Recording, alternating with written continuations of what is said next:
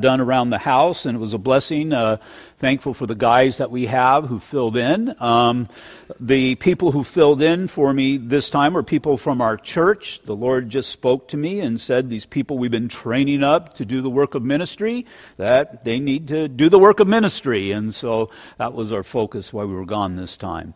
Anyway, starting at verse 9 of 1 Peter chapter 3 not returning evil for evil or reviling for reviling, but on the contrary, blessing, knowing that you were called to this, that you may inherit a blessing. For he who would love life and see good days, let him refrain his tongue from evil and his lips from speaking deceit. Let him turn away from evil and do good. Let him seek peace and pursue it. For the eyes of the Lord are on the righteous, and his ears are open to their prayers, but the face of the Lord is against those who do evil. And who is he who will harm you if you become followers of what is good? But even if you should suffer for righteousness' sake, you are blessed. And do not be afraid of their threats, nor be troubled. But sanctify the Lord God in your hearts and always be ready to give a defense to everyone who asks you a reason for the hope that is in you with meekness and fear, having a good conscience.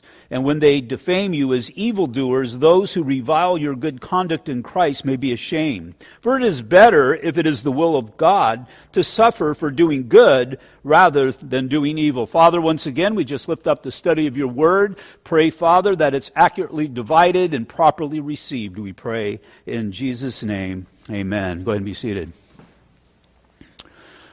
Well, I don't know if you noticed it. The first time I taught this text, which is probably about 12, 15 years ago or whatever, I didn't really focus upon it because I didn't really notice it. But one word, one word that is mentioned six times in the scriptures that I just read, mentioned six times, must be some sort of importance to it because God chose to insert it, and that word is the word good. What does the word good mean? The word good, it can mean many things to many people. My wife and I, last night, we went out to dinner and we both ordered the exact same thing. And I asked her, how did she like her dinner? And she said, it was good. And I had mine and I thought, it's all right. Well, is it good or is it all right? You may go there and eat the same thing and think, oh, that was bad. I don't like that. It's up to each person to determine in that particular case what is good and what is bad, at least in their own sight. But biblically speaking, good, good's got to be based upon some sort of standard. And actually, the proper definition of good is that which is, and I want to think of it in this terms for our study, that which is morally correct. Matter of fact, when God created all of creation, what did he say? It is, it is good. It is morally correct. Matter of fact, it was absolutely pure because sin had yet to enter into the equation. And so, going back and rereading the verses that I just read, verse 9, and inserting our definition for good, not returning evil for evil or reviling for reviling, but on the contrary, blessings, knowing that you were called to this that you may inherit the blessings. For he who would love life and see morally correct days, let him refrain his tongue from evil and his lips from speaking deceit. Let him turn away from evil and do that which is morally correct. Let him seek peace and pursue it, for the eyes of the Lord are on the righteous, and his ears are open to their prayers. But the face of the Lord is against those who do evil. And who is he who will harm you if you become followers of what is morally correct? But even if you should suffer for righteousness' sake, you are blessed. And do not be afraid of their threats, nor be troubled, but sanctify the Lord God in your hearts, and always be ready to give a defense to everyone who asks you for a reason for the hope that is in you with meekness and fear, having a morally correct conscience, that when they defame you as evildoers, those who revile your morally correct conduct in Christ may be ashamed. For it is better, if it is the will of the Lord, for suffer for doing what is morally correct than for doing evil. And the reason I reread that with that term is so that you'd understand that the basis of what is good is that which is biblically, morally correct. And that we do have a standard and it's not left up to interpretation. Because in this world, it is good to have gay marriage. It is good to abort babies. Now it's good to abort babies just even minutes before they are born, at least in the state of New York. Matter of fact, what man is doing now, he's calling evil good and he calls what is good evil. And so we have to stay rooted and grounded in the basis of what we know, the foundation of what we know for good. Because what is morally correct never changes. Man may try to do it, but in the sight of God, it, it, it never changes. It's that which is sure and steadfast. Why? Because it's the anchor of our soul. Because as we follow these things that are written through in scriptures, then, well, my conscience is put at ease. Because every time I sinned, even every time I sinned and justified it somehow by proclaiming some bad thing to be good, it still vexed my conscience. And every time I sinned, there was never, ever any peace in what was sinful. But as I followed what is scripturally or biblically morally excellent, I've had perfect peace within my life. There seems to be a great contradiction in the Bible, something that does not make sense to the natural man, but something as you enter into a relationship with Jesus Christ, you'll come to understand. We see it in other places in the Bible. In 2 Timothy 3:12 it says, "Yes, and all who desire to live godly in Christ Jesus will suffer persecution." In Matthew chapter 5 verse 10, blessed or content are those who are persecuted for righteousness' sake, for theirs is the kingdom of heaven. But we're promised in the midst of all of that contentment. Contentment in the midst of confrontment. That as we are doing the Lord's work, as we're following through in obedience in Jesus Christ, God's in it, God's with us. God protects us, He watches over us, and He keeps us. And I think this message is just as poignant today as it was back in Peter's day, and maybe even more so as we see the world going biblically upside down, opposed to the things of the Lord, that we would continue steadfastly in what we know to be good or biblically, morally correct. Last time we met, we started to look at Peter's final instructions as far as submitting to suffering. We saw that suffering back then, well, Christians were suffering as persecution was starting in Rome. Christians were sewn into lambskins because, well, you want to be the Lamb of God, and then, well, Nero would throw them to the lions. Baptism, he would baptize them in burning oil. As far as lights, he would soak them in paraffin and he would light them aflame. And again, this, this vicious persecution had started. Why? because these people were focused upon what is good. And they were suffering because they are in complete opposition to the world in which, again, good is bad and bad is evil. Suffering today, for the most part, are suffering today just that which makes us uncomfortable, but I can really see the direction that society is heading to. I think suffering is going to be some of the suffering that we have seen in the past. It's going to increase. What are you willing to do for your faith? What price are you willing to pay for the one who has paid the ultimate price for you? We are to die to our desires, we are to die to our wishes, and we are to die to our wants. But what happens when you are called to give of your life? Give of your physical life for you, your beliefs, for what is truly morally excellent. That'll be a hard one. It's one that I believe nobody here can really answer until the situation presents itself. And so last time we saw in verses 8 through 12 maturity and the necessity for teamwork in the body of Christ. Today, what is necessary to have a prepared conscience. We'll see it in verses 13 through 17. And then next week, we'll see a price paid for glory, verses 18 through to the end of the chapter, verse 22. And so, we saw back in verse 10 do you want to see long, long life and good days. Well, again, last week or last time we saw, well, then you need to be a mature team player. Now, to have a place of protection in God's kingdom and a prepared conscience, what is necessary? A place of protection that God would watch over our soul. Again, man may harm us physically, but it's God who keeps us spiritually. And a prepared conscience that I would have peace in the midst of all that is going on. Well, we'll see in this second instruction as our place of protection or contentment and a conscience that makes it valid in our lives today. We're going to be looking at three places of protection, and today we're going to be sealing it with the communion meal. And this is all about doing what God has called us to do, as in most messages, is simply being obedient to the Lord, but maybe even looking a little bit deeper in what it means to be obedient and the basis of our obedience. So let me ask you, what is your purpose for coming to church today? What is your purpose for coming to church today? Two main things, as far as from my perspective. Are you coming to church to continue to practice, or maybe even to become a better sitter and hearer? To maybe become an expert sitter and a pewer for some reason? To hear what the pastor has, you know, whatever. You get what I'm trying to say. Or is it to learn the things in order to do the things? And, and that's the key. And, and that's the only place that we're going to have contentment in this life as we're faithful and obedient servants. It's a disobedient servant that hears the orders but never gets up and does what God has called them to do. And so the question, what are you prepared to do? In the midst of this perverse generation, what are you prepared to do? In the midst of your attacks, the attacks against your children in the schools today, what are you prepared to do? In a corrupt political system, I don't really care what side of the aisle you're on, what are you prepared to do? How are you prepared to vote? How are you best prepared to represent Christianity out into that fallen world?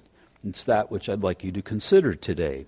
So, places of protection in the midst of perversities of the world. Well, first, be a follower of what is good. And again, what is biblically, morally correct. Verse 13, and who is he who will harm you if you become followers of what is good? This is for your general life and to be patterned after goodness or rightness or what is of the Lord. Keep in mind the Anglo term for Anglo-Saxon term for God is the good. And the you know the, that that that word itself it, it can be used in the old old English as the good, and God is the ultimate in good. And so we see God as far as our standards that we are to hear, adhere to. So to determine in your heart to do what is good regardless of the cost. 2 Thessalonians 3:13 But as for you brethren do not grow weary in doing what is morally excellent. Do not grow weary in following through in the instruction when you're sitting there and God hits your heart and say, "Damn, he was talking to me today." Follow through on that. Take that. Embrace it. Take it out of here. Because the things that God has called you to do, God will enable you to do, and God has purpose for you to do it out in the world. And, and so again, if God takes the time and the effort, which He never ceases, He's always faithful, in order to convict you of whatever it is that you might be convicted of, and I guarantee you, the amount of people that hear this sermon, both here in the sanctuary, there's going to be close to 200 people that will watch it on the internet. God's going to enable each person to hear it based upon where they are at in their Christian lives and in their general lives. But the reason He does it is for the purpose of change. But God doesn't want to change you necessarily just to change you, He wants to change you for His purposes in the lives of others. And so if you're praying, God, use me well, maybe the first step in God using you is God changing you. And I won't even say maybe, it for sure is. God does that work within us in order to do that work through us. And so I have to continue on and being, especially in this generation, to be a follower of what I know to be morally excellent in this life. And the only place for excellence is in the Bible, it's in the Holy Scriptures. And so, as I see this world taking a U turn, going upside down, however it is that you want to explain it, I've got to continue to cut that straight line. Remember what he told Joshua when he was entering into the promised land? He, he was the first one, as I pointed out many times, he was the first leader to have the written word of God. And God said, Don't veer off to the left, don't become overly liberal concerning uh, the word of God, don't go off to the right don't be overly conservative or legalistic, I guess I should say, in the Word of God, but just cut that straight path. Cut that straight path in a manner of love and compassion, but also in dedication to God's Word. Because as we do that, that we do well in representing God to, again, to this generation. Instead of complaining, we need to be working, we need to be giving, we need to be sacrificing. It's important to do good, even if you cannot see the good that comes about from what you're doing. Why? Because we live by faith. There's an example Winston Churchill, and it was concerning his quote concerning the rise of Nazi Germany. He wrote after the war, It was in the face of such a threat that we rightly deplore doing nothing. And the church is being threatened today. What is biblical, moral, biblically correct is under threat today. It's being attacked today. Are we going to have that same mindset one day when we wake up and look around us and see how corrupt everything truly is? That it was in the face of such a threat that we rightly deplore doing nothing?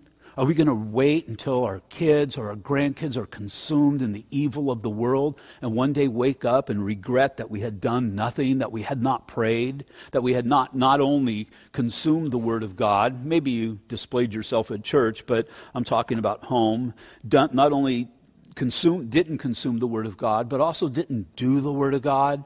I guarantee you one day you will wake up and you will have that mindset, that regret of rightly uh, deploring that you did nothing under such a great under such a great attack.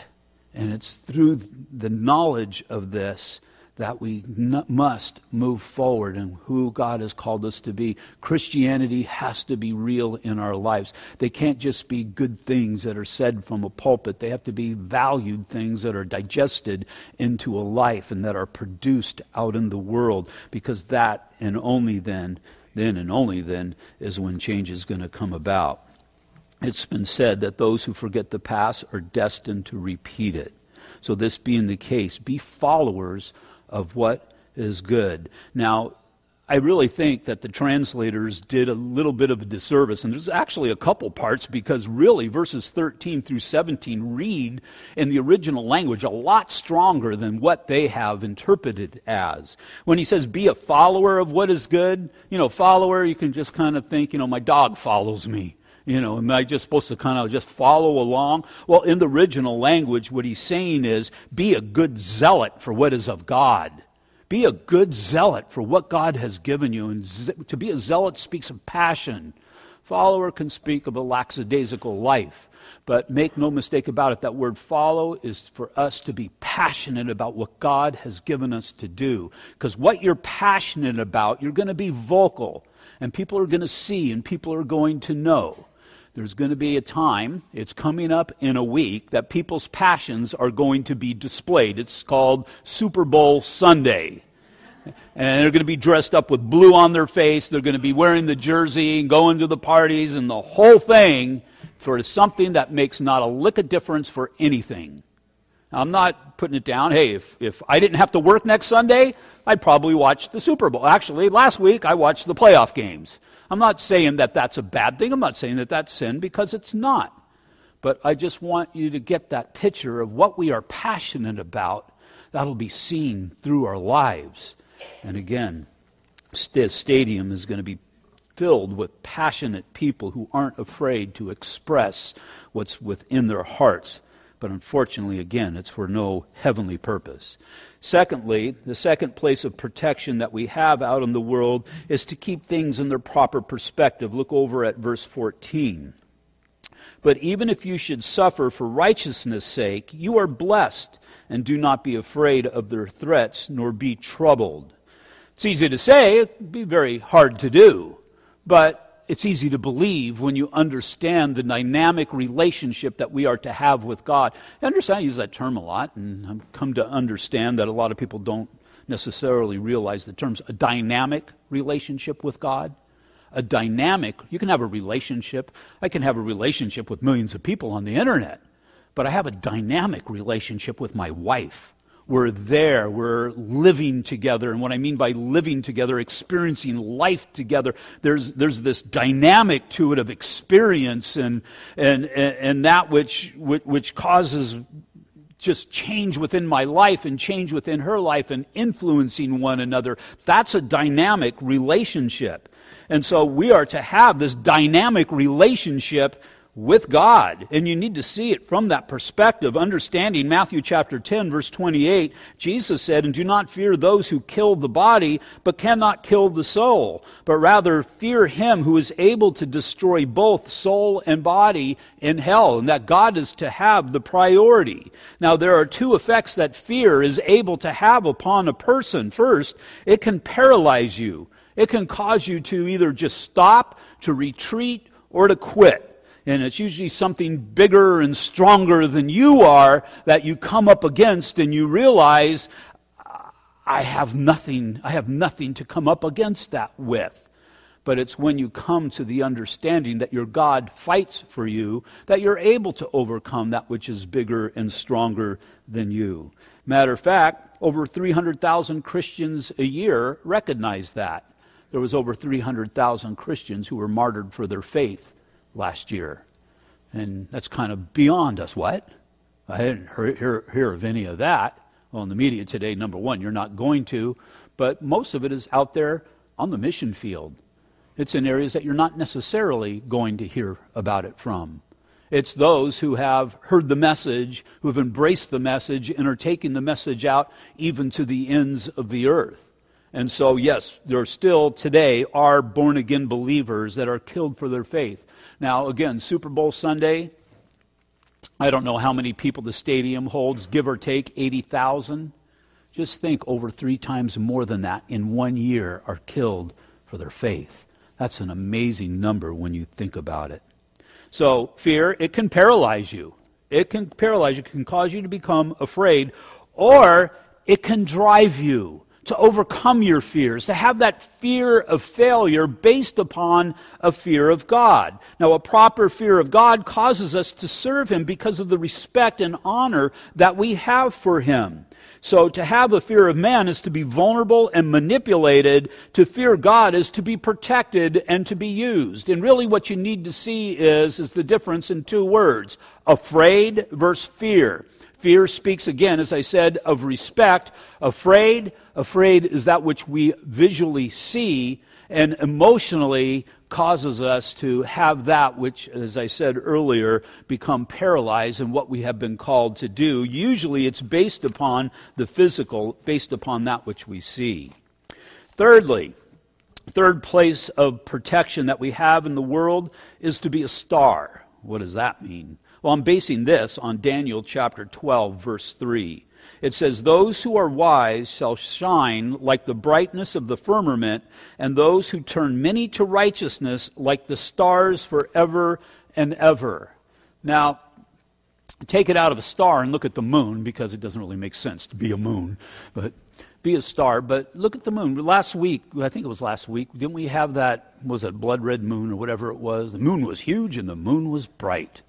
And that moon I even saw during the day, but it wasn't so bright during the day. Why? Because at night it had that dark background. And it had that dark background that really caused it to pop out so that when you saw it, it was like, whoa, look at that. Well, that's what we are to have. We are to be stars. We are to be emitting, well, reflecting the glory of God to this world. How do we best do that? Against a dark background. And behold, we live in a background in a world that is very dark today. And so we must consider once more how brightly are we shining? How brightly are we shining? Again, it's not my own that I am to emit, my own glory that I am to emit, but I am to reflect the glory of Jesus Christ to this world. And I was going to say, unfortunately, but it was by the Lord's doing. I haven't. I have the decision to make or the opportunity to do. I condemn that glory or I can magnify that glory. Which are we doing today? Again, we must consider. Look at verse 15. But sanctify the Lord God in your hearts, and always be ready to give a defense to everyone who asks you a reason for the hope that is in you with meekness and in fear. Notice that which we are to give an explanation of is the hope that we have within us. How can you give an explanation of the hope that is in you if the hope isn't in you? And so you must first make the determination do I really have that hope? And again, I'll repeat it as I seemingly always do. Faith is trusting in God for today, hope is trusting in God for tomorrow. Hope is the future that we have that we've been promised in Jesus Christ. And I believe it to such a degree, we need to believe it to such a degree that it drives us in this life. It's the great hope that I have that He has gone to prepare a place for me. That when I die, when I close my eyes here, I open them in the presence of the Lord. And it's because of that I'm willing to move forward, even in the face of fear, because I know God will overcome, and regardless, I'm His. And one day He is going to bring me unto Himself. And we've seen great many people throughout history who have done that. Look at all of the apostles.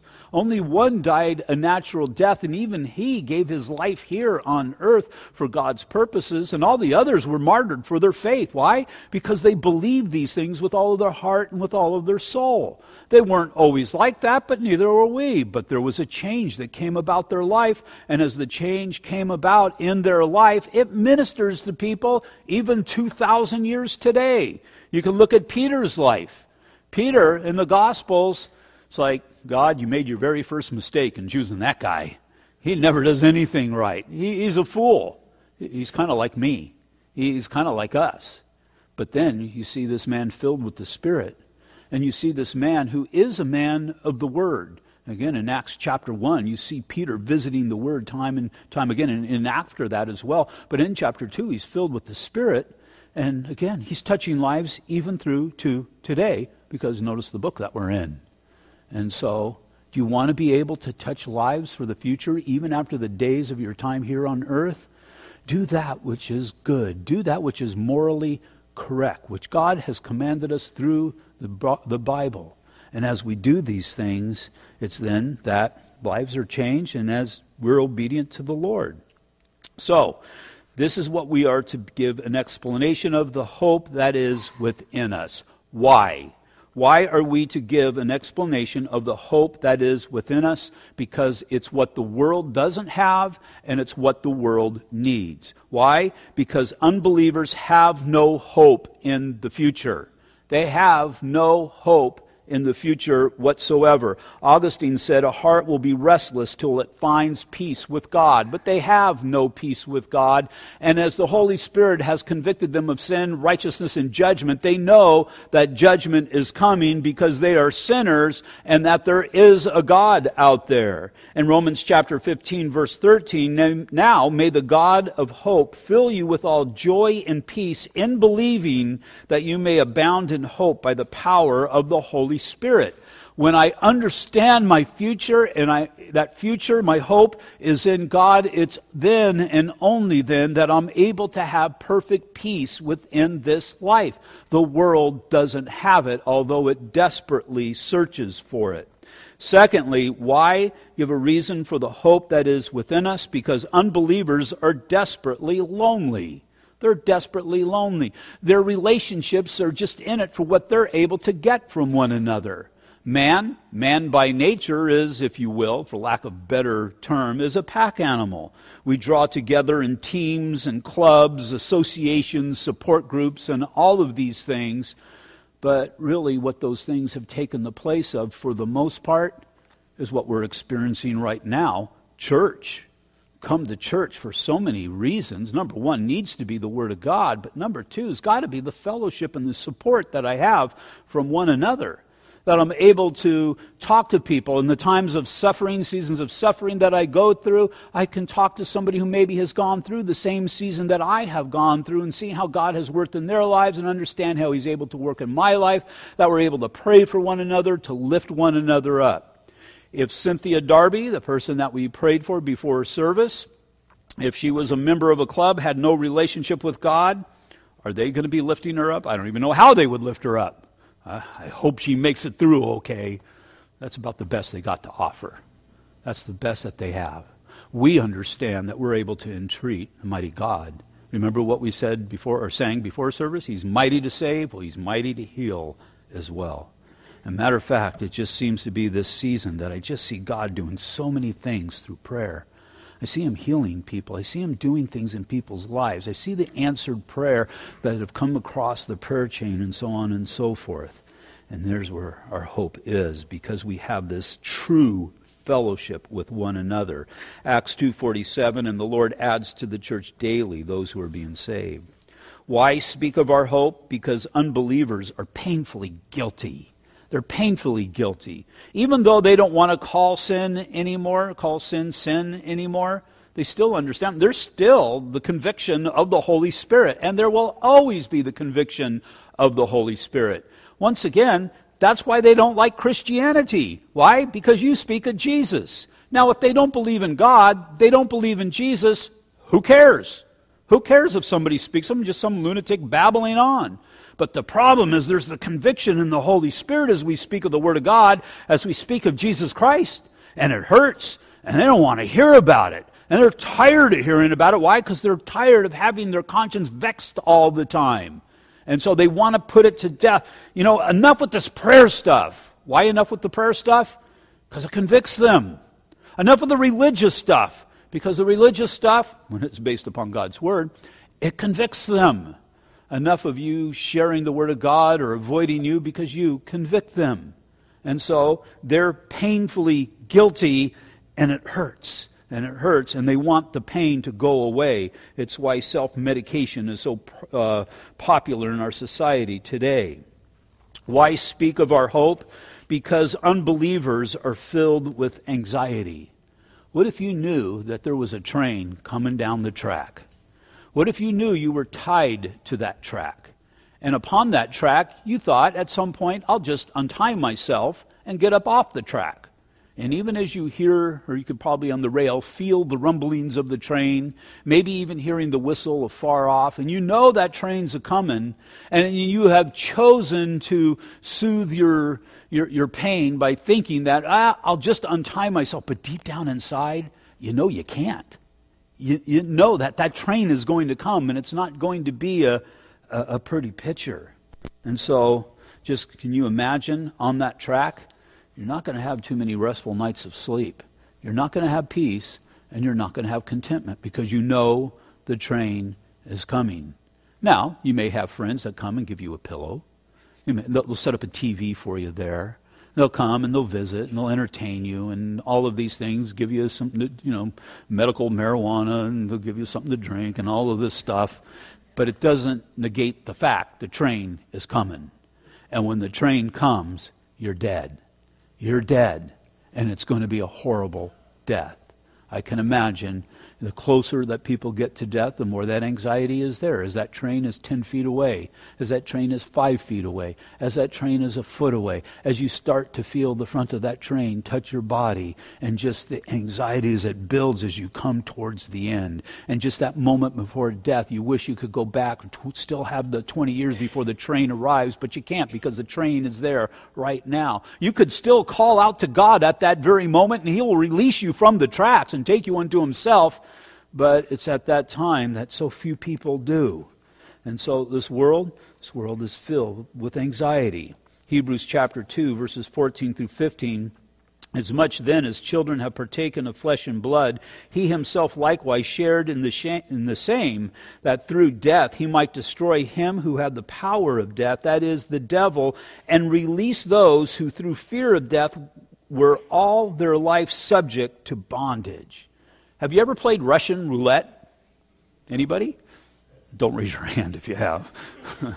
I haven't either, but I can imagine. But that's what the world is playing. That's what the world is playing.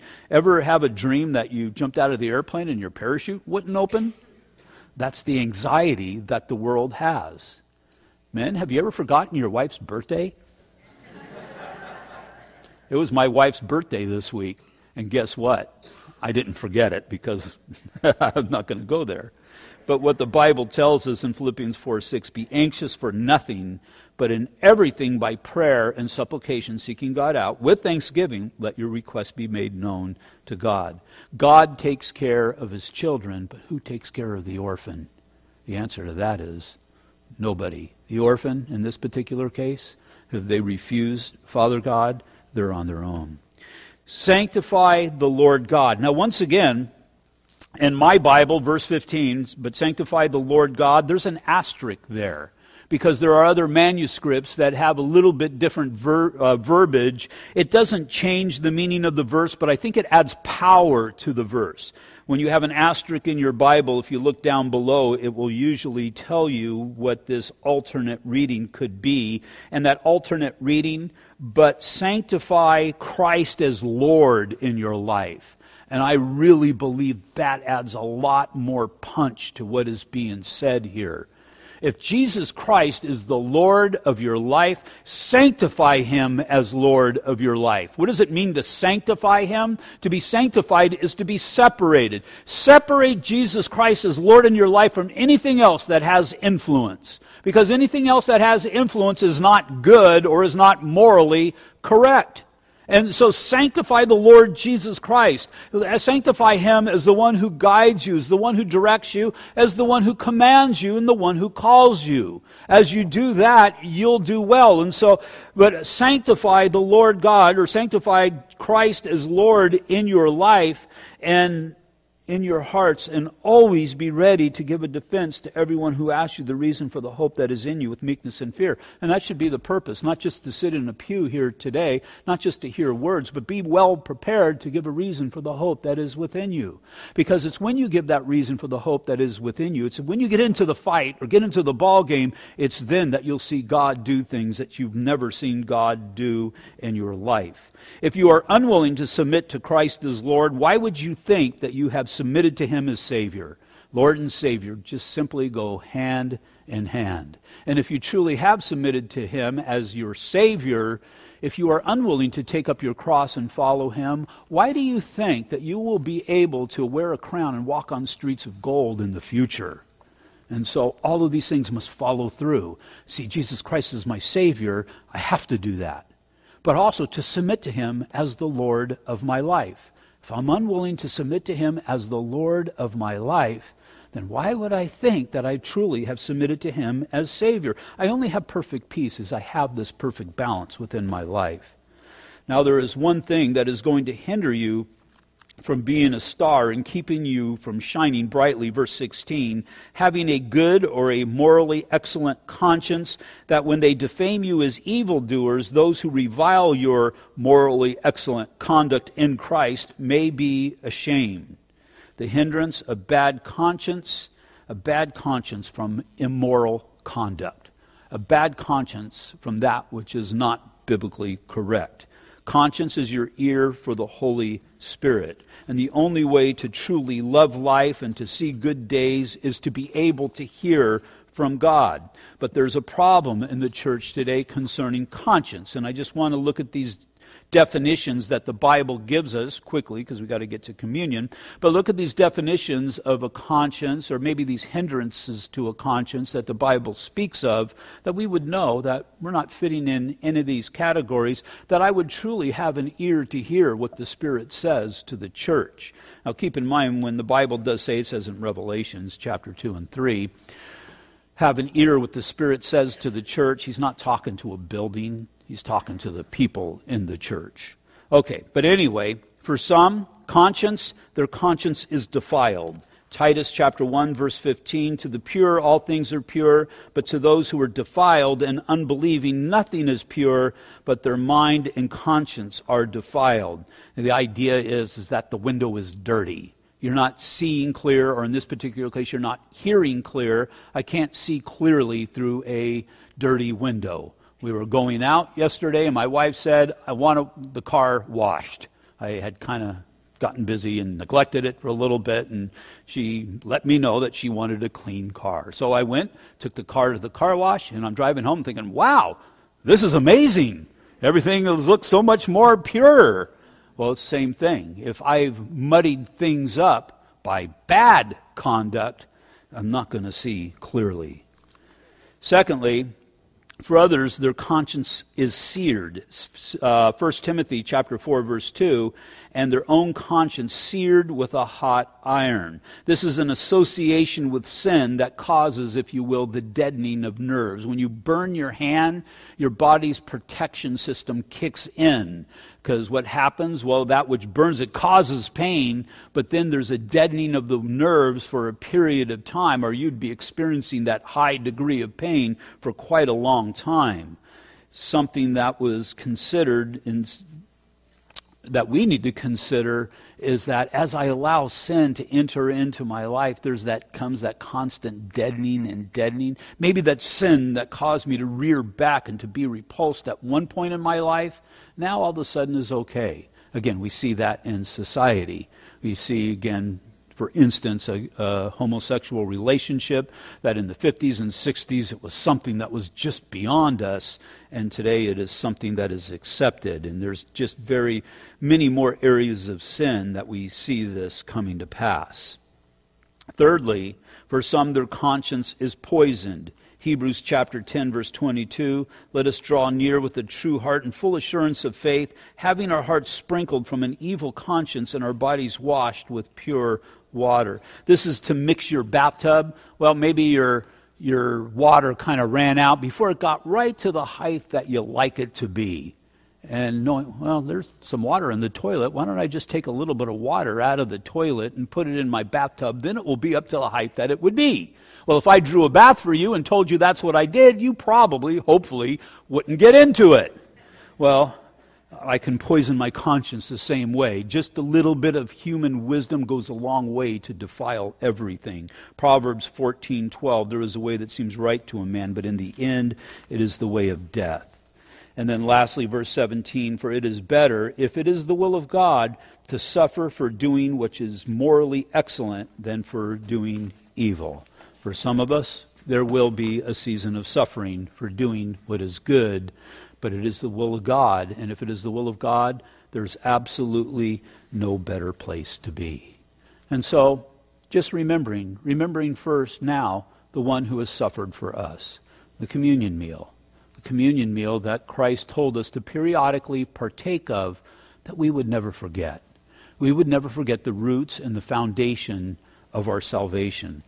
You can turn in your Bibles, or you can put your Bible away and just listen, but into Luke chapter 22, verses 19 through 20 will be our text for communion here today. And he took bread, the Lord Jesus Christ, he took bread, gave thanks, and broke it, and gave it to them, his disciples, saying, This is my body, which is given for you. Do this in remembrance of me. Likewise, he also took the cup after supper, saying, This cup is the new covenant in my blood, which is shed, for you. So, of this Passover meal, we've taken these two parts, parts or portions of the Passover meal, and Luke has decided to isolate them and showing us what was going on there. And the first one, in verse 19, once again, when he took the bread, this is the dipping of the matzah. This is the middle matzah, which is broken into pieces and given to each person. The matzah then is, as we would get, you know, like an appetizer, you get bread before you eat. The matzah is dipped in horseradish and an apple mixture. It symbolizes the sweetness of God's redemption and the bitterness of sin and his death as well. And so we see Christ upon the cross. We see the suffering that Christ did, but we see the magnitude of love that God expressed towards us.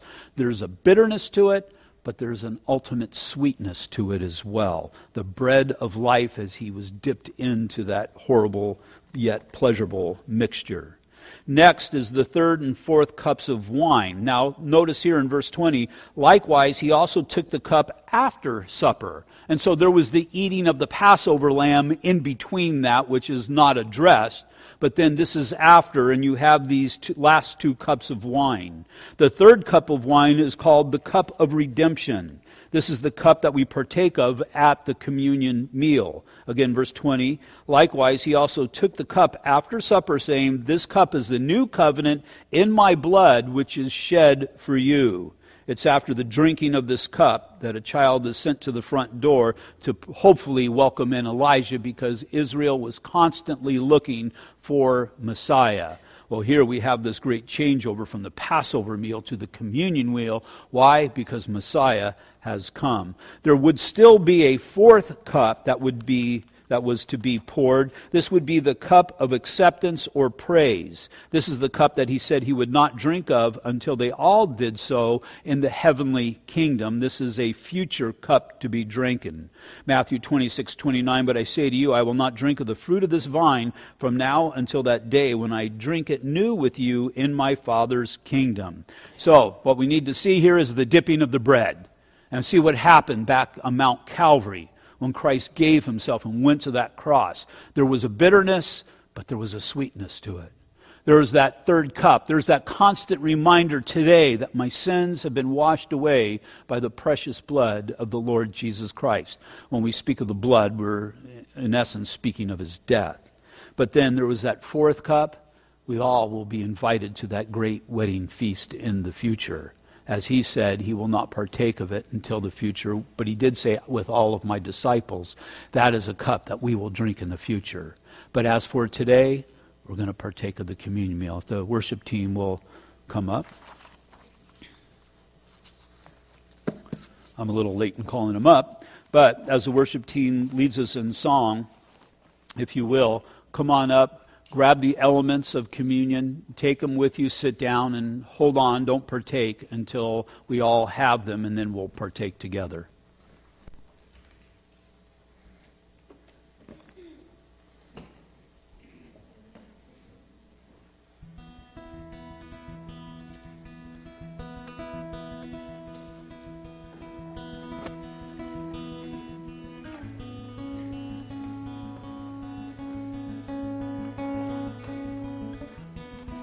Nothing worth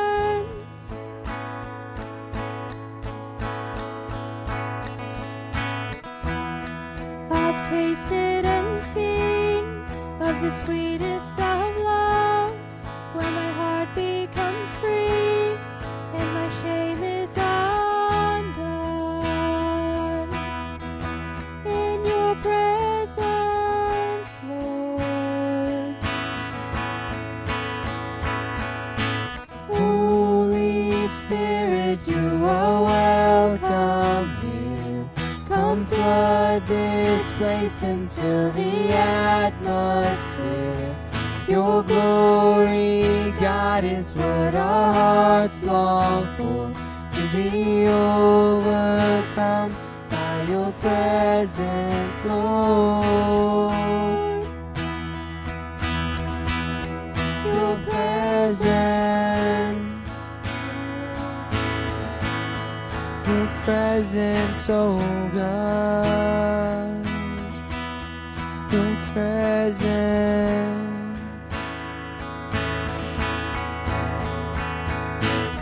Let us become more aware of your presence. Let us experience the glory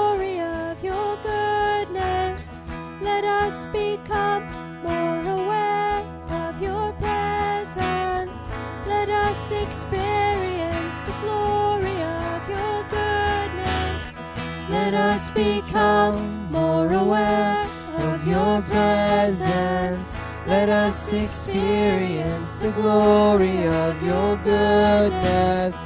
Let us become more aware of your presence. Let us experience the glory of your goodness, Lord. Your presence.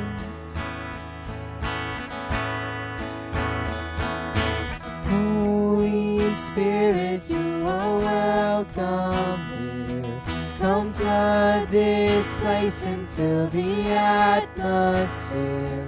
Your glory, God, is what our hearts long for. To be overcome by your presence, Lord. Your presence. Your presence, oh God.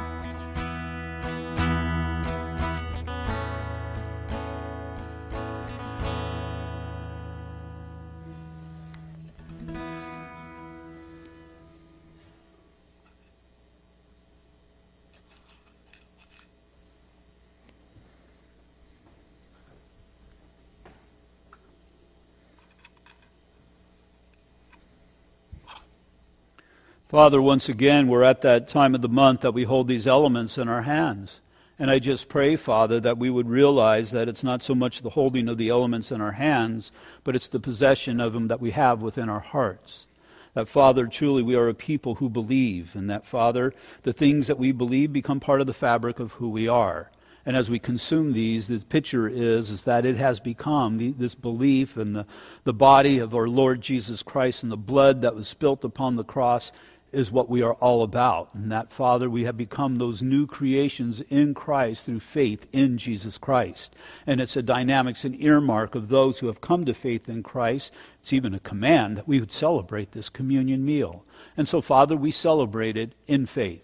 We celebrated understanding, Lord, of what you have given us for this day, that you will provide for us, you will watch over us, and never leave us nor forsake us. But we also celebrate it with a great hope. And this great hope speaks of an assurance that we have that, yes, we will one day go to be where you are.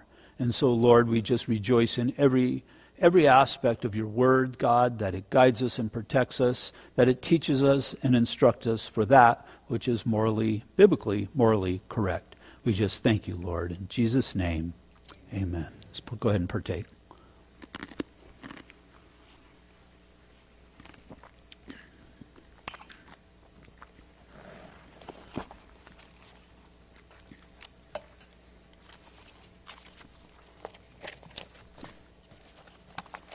Go ahead and stand, please.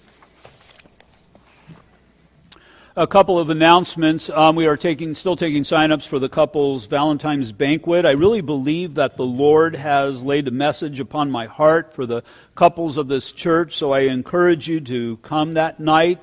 Um, I hope through the message given to give you some very practical things concerning marriages. Marriages that are doing well, and maybe even some marriages that aren't doing well.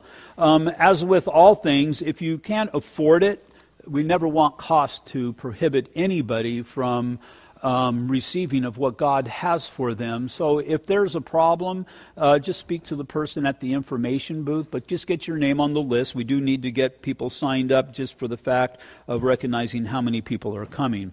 As I stated at the beginning of service, high schoolers or may even be on the way home even right now. Yes, you do have to come and pick them up and take them home if you're a high school parent. But um, just continue to pray that they finish well, that they travel well, and for the work that God has done in their hearts up on that mountain mountain would follow through here in this valley. And then lastly, if you have signed up for a tax receipt, it is at the information booth. Just see the person at the information booth and they will give it to you. If you haven't signed up or you signed up after last Sunday, it will be available by next Sunday. God bless you guys. It's good to be back.